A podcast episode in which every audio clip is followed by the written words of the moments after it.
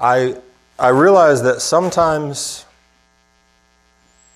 it's not out of callousness, it's not out of disregard, it's not out of disrespect, but sometimes I just have been doing this so long that sometimes I forget how some of the things we say are incredibly challenging for people. Um, and that, you know, I, I talked about being a shock rabbi, and that's in no way is it ever my intention to be offensive. However, as I said, it is my job to, to help. I mean, you can say teach, but you have to teach yourselves a lot of things. You have to, you have to invest, you have to learn, you have to come to your own conclusions. I provide a guide, um, and I, I do that with great, great, great respect. But I do show you sometimes a different way of looking at things, and that way is a Jewish way. It's a, it's a Jewish way that goes way, way, way back.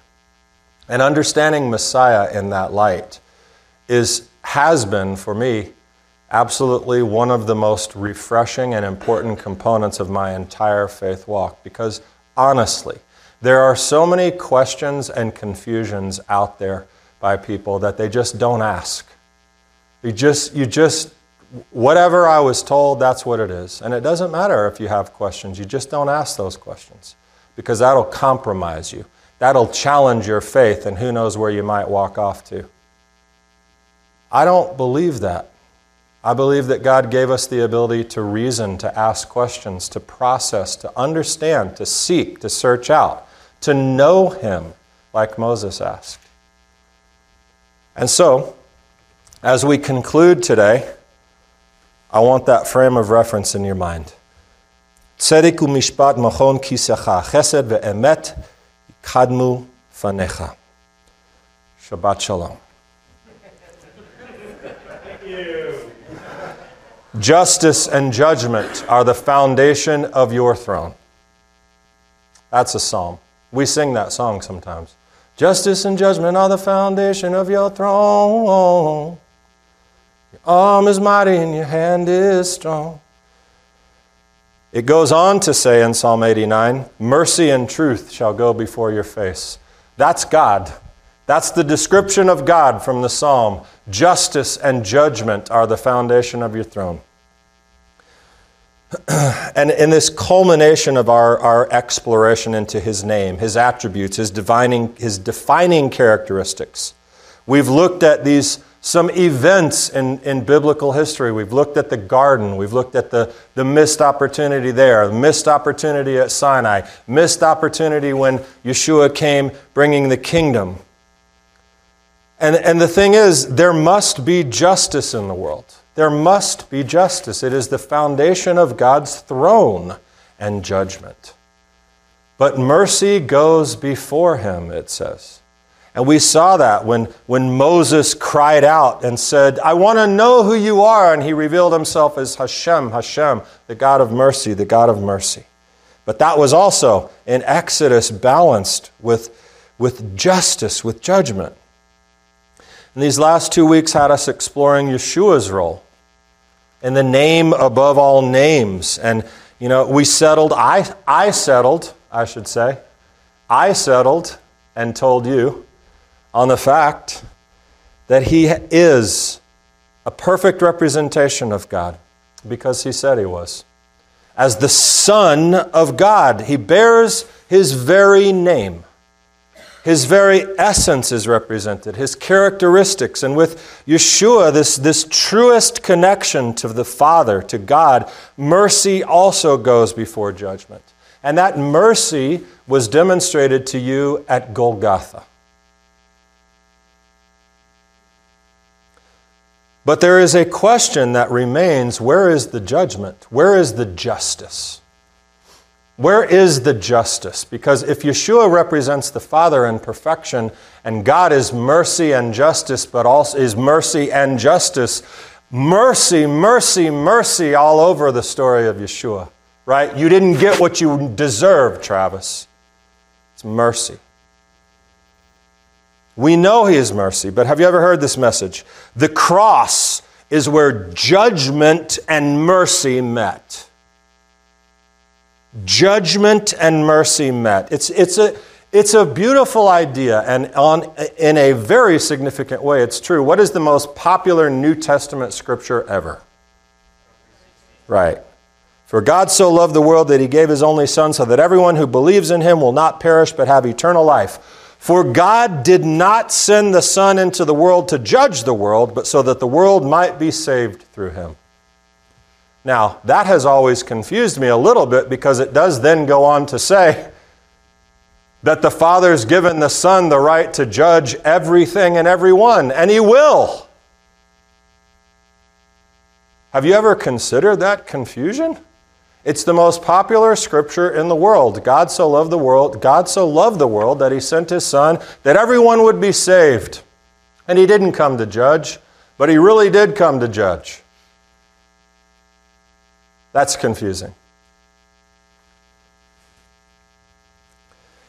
But that John scripture tells a beautiful story. No judgment, only mercy, it says. In other words, God's judgment, God's judgment ended at the cross. Mercy took over in Jesus. Grace, grace, grace. That's what the world is built on. But I need to tell you that you're missing a very, very, very significant part of a much bigger story.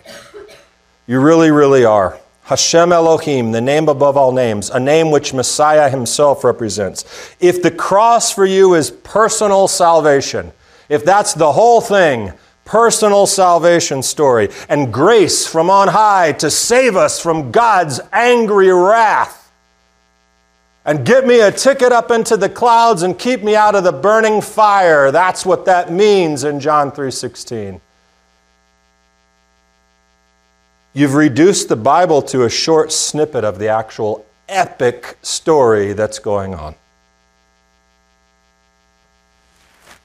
Justice and judgment are the foundation of your throne. The world exists on God's justice. In the beginning of this series, I told you Judaism teaches God wanted to create the world with the strict attribute of justice.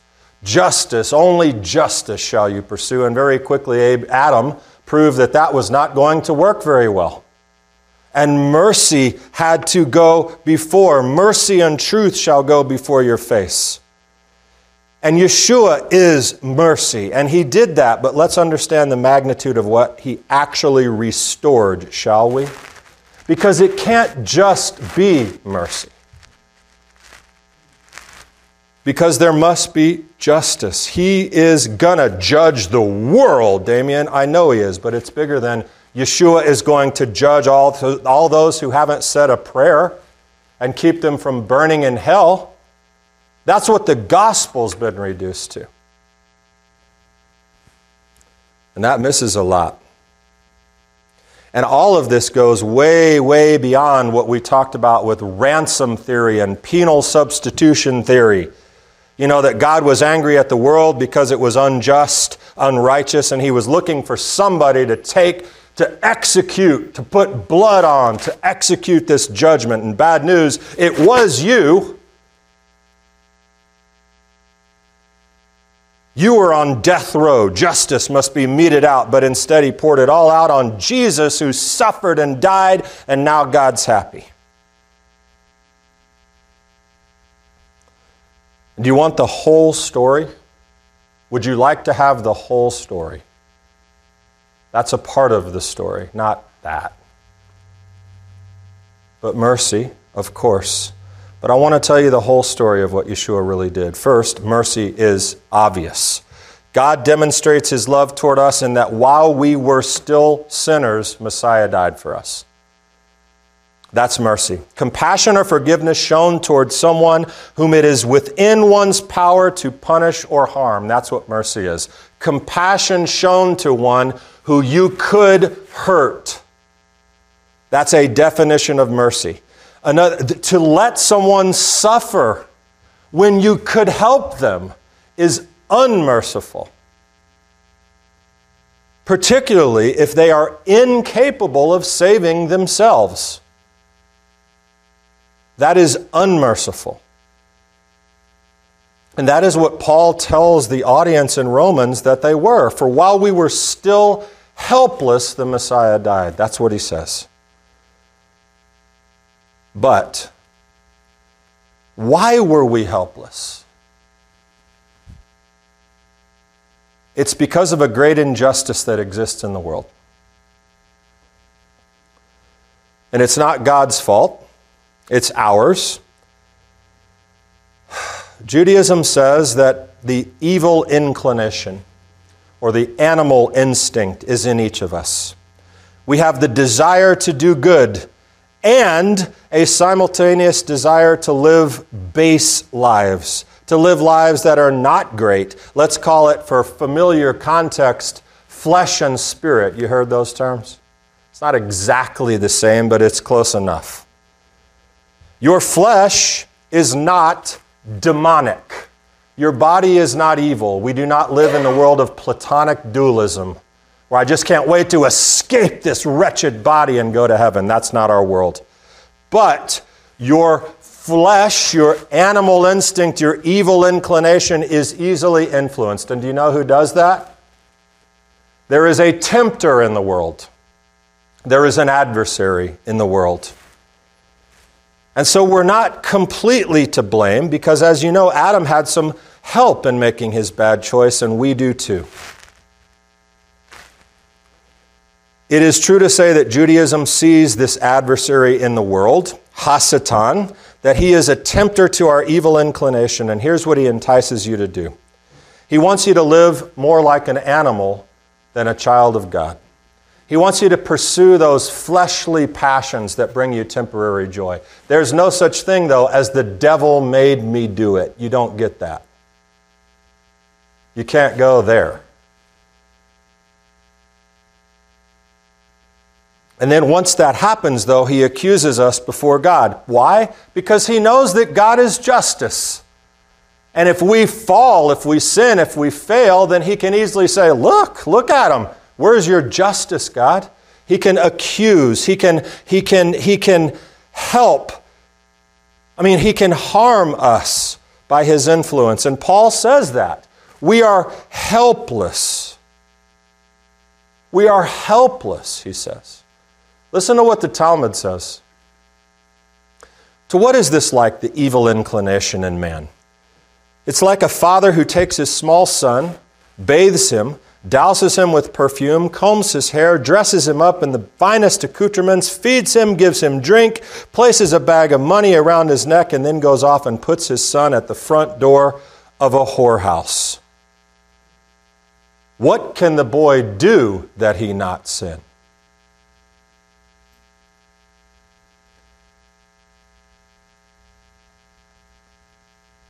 Adam may have allowed temptation and sin to overpower him, but let me tell you, and let me take you away from a, a, later established Christian theology, it's not his fault that you're sinning.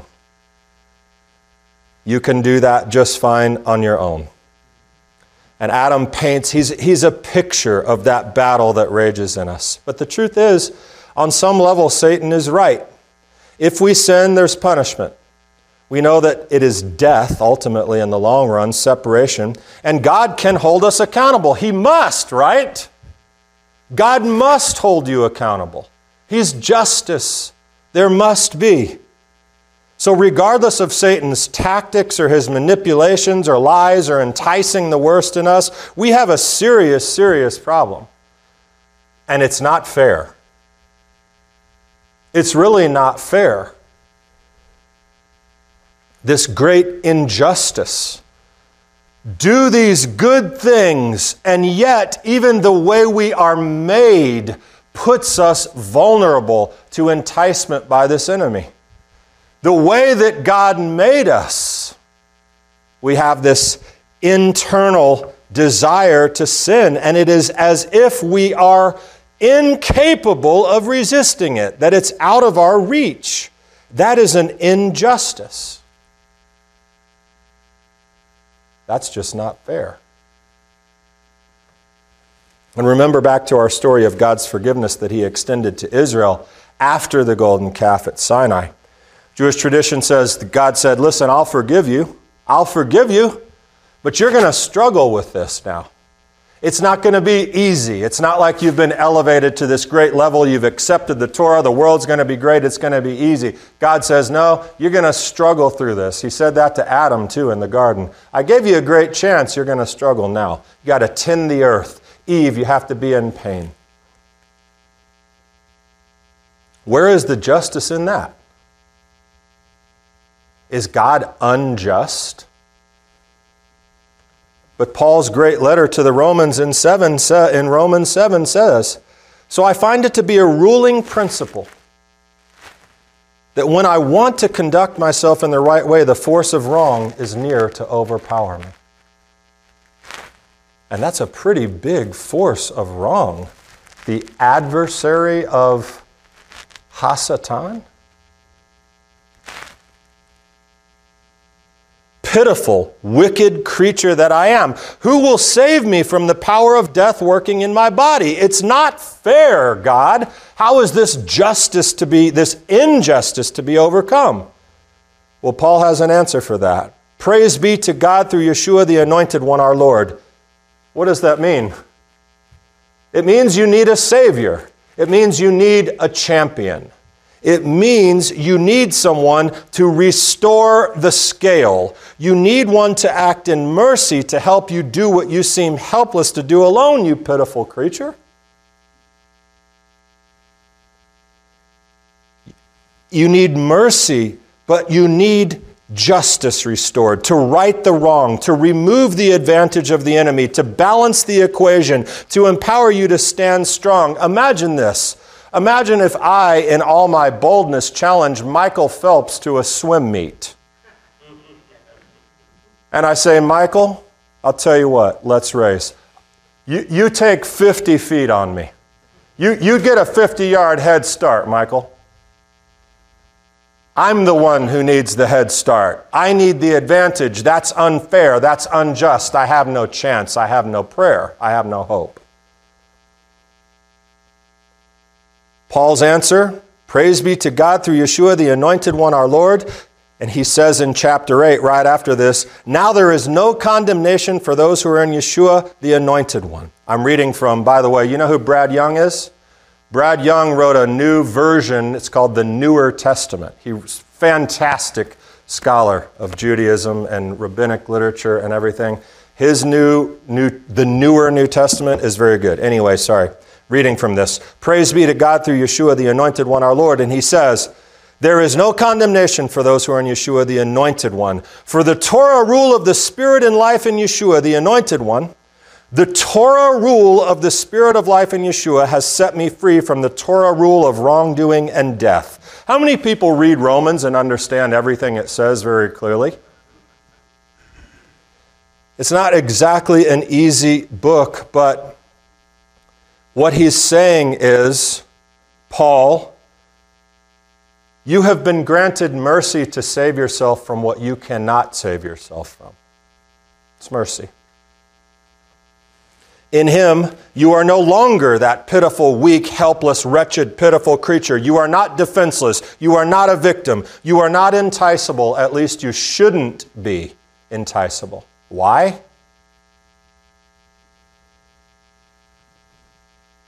Because we are more than conquerors, Paul says, right? That's also in Romans. Pretty clear. We're more than conquerors. But here's what I hear a lot, what I see, what often I read and battle against, honestly the mercy card. Yeshua saved me. Baruch Hashem, thank God. And I'm totally helpless. I rely totally on Him. I'm nothing but a, you know, I'm nothing but an old, wretched, horrendous, on the garbage heap kind of sinner. If not for Jesus, thank God for His mercy. That part I agree with. Thank God for His mercy. But that's half the story. And it's actually the lesser the lesser half. It's the less powerful half. Let me say that. Because Yeshua did something phenomenal. He removed the adversary's advantage over you.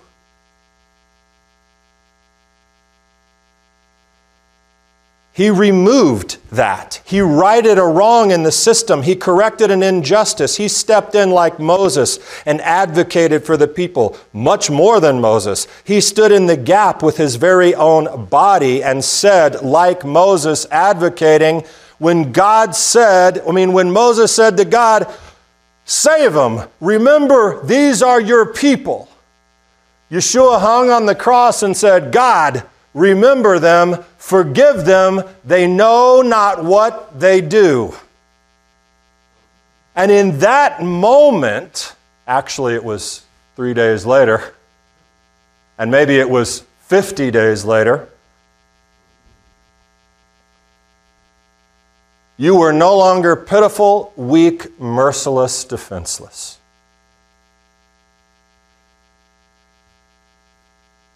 He did save you.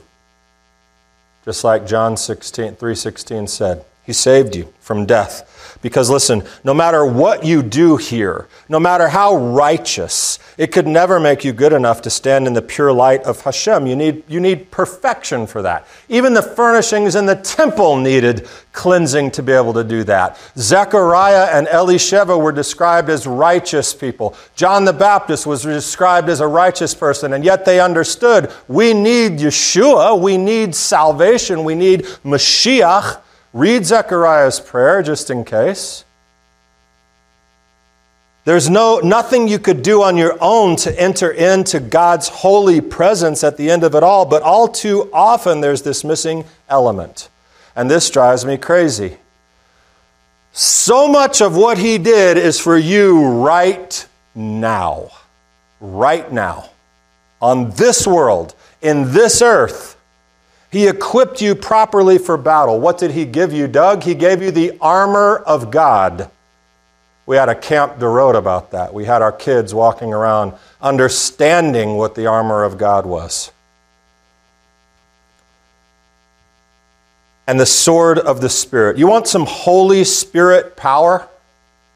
Do you? Because that's what He gave, right?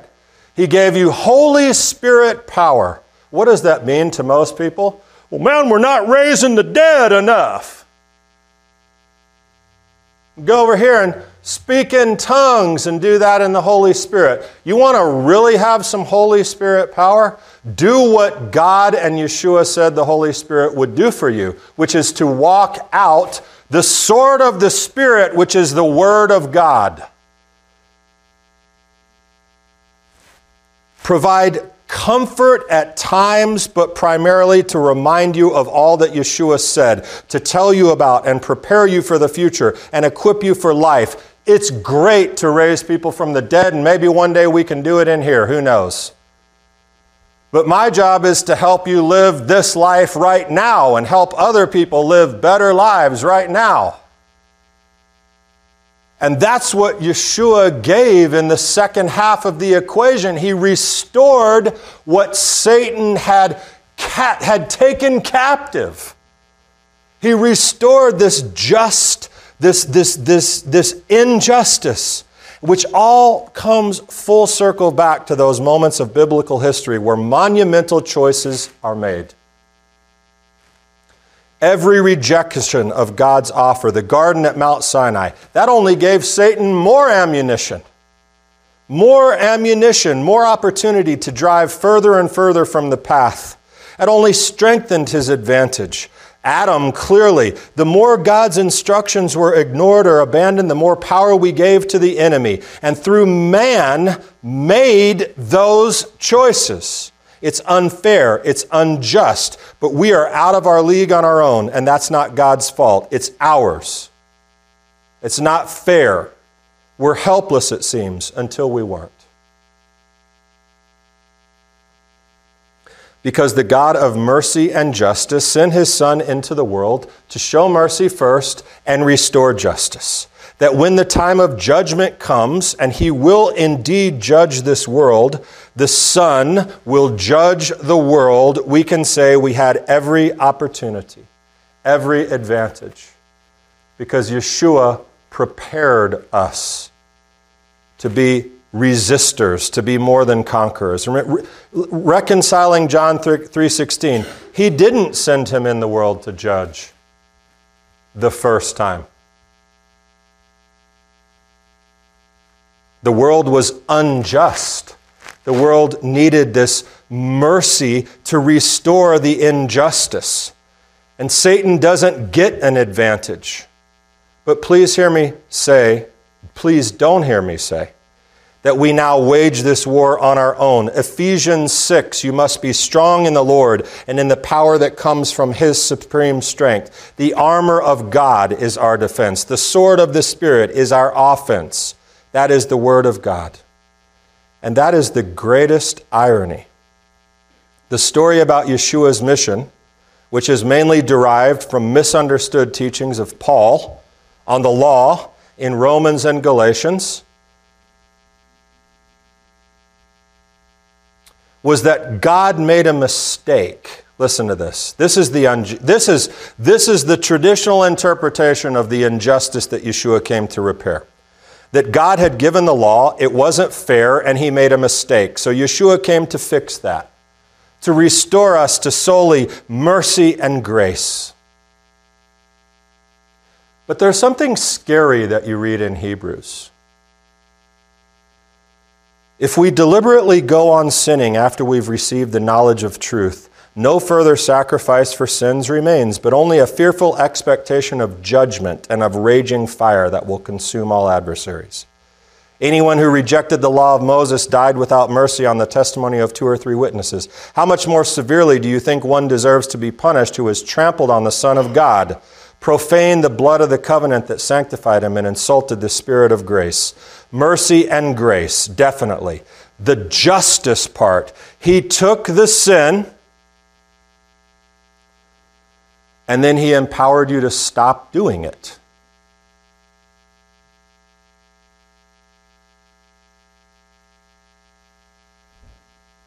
Mercy and justice. Yeshua's mission, among many things, but was to fulfill the Torah. And we talked about what that means to fulfill the Torah. And the idea that Yeshua came to do away with the Torah is the exact opposite of the true story.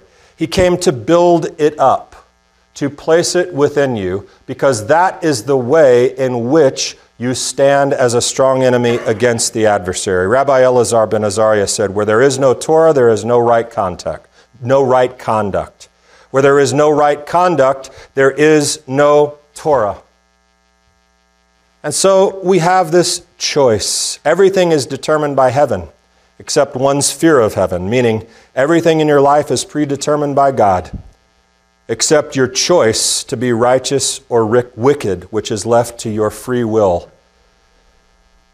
You were crippled, handicapped, and living in an unfair equation. Now you're not.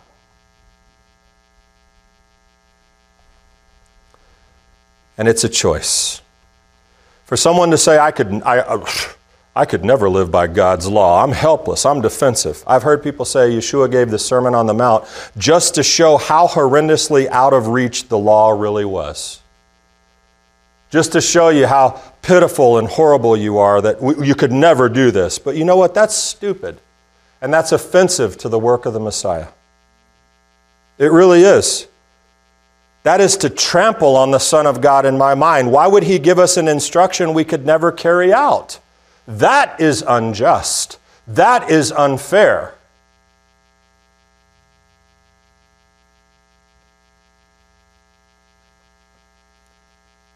That's what he came to do.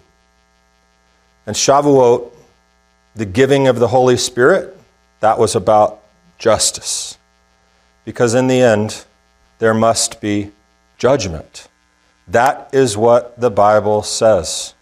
He did not come to judge the earth. You're right. The first time he came to show mercy and to restore justice, that you would not be some pitiful, sniveling, whining little baby in the world. And that you would take up the armor of God that He paid for for you, so that you would live a life worthy of the Son of God. That you would allow the Torah to be written on your heart that would not to make you an Orthodox Jew or celebrate Shabbat better, but that you would love God and love others, which you seemed incapable of doing before Yeshua came, and He fixed it. And so, no, you don't have to go burn in hell. That's not where you're, that's not where you're headed. He fixed that. So we rejoice in mercy, right? But you must equivalently, re, equally re, rejoice in the fact that Yeshua is mercy and justice. And in the end, he is judgment, right? So maybe not the first time, but the second time, he is. And because of the choice you make to allow him to work within you, to allow God to work within you. We are full partakers equally of mercy and justice. He must be. And in the beginning, God desired to build this world firmly rooted in justice. And in the end, it will be again, just like the garden. And that's where Yeshua is taking all those who have professed faith in him. Shabbat Shalom.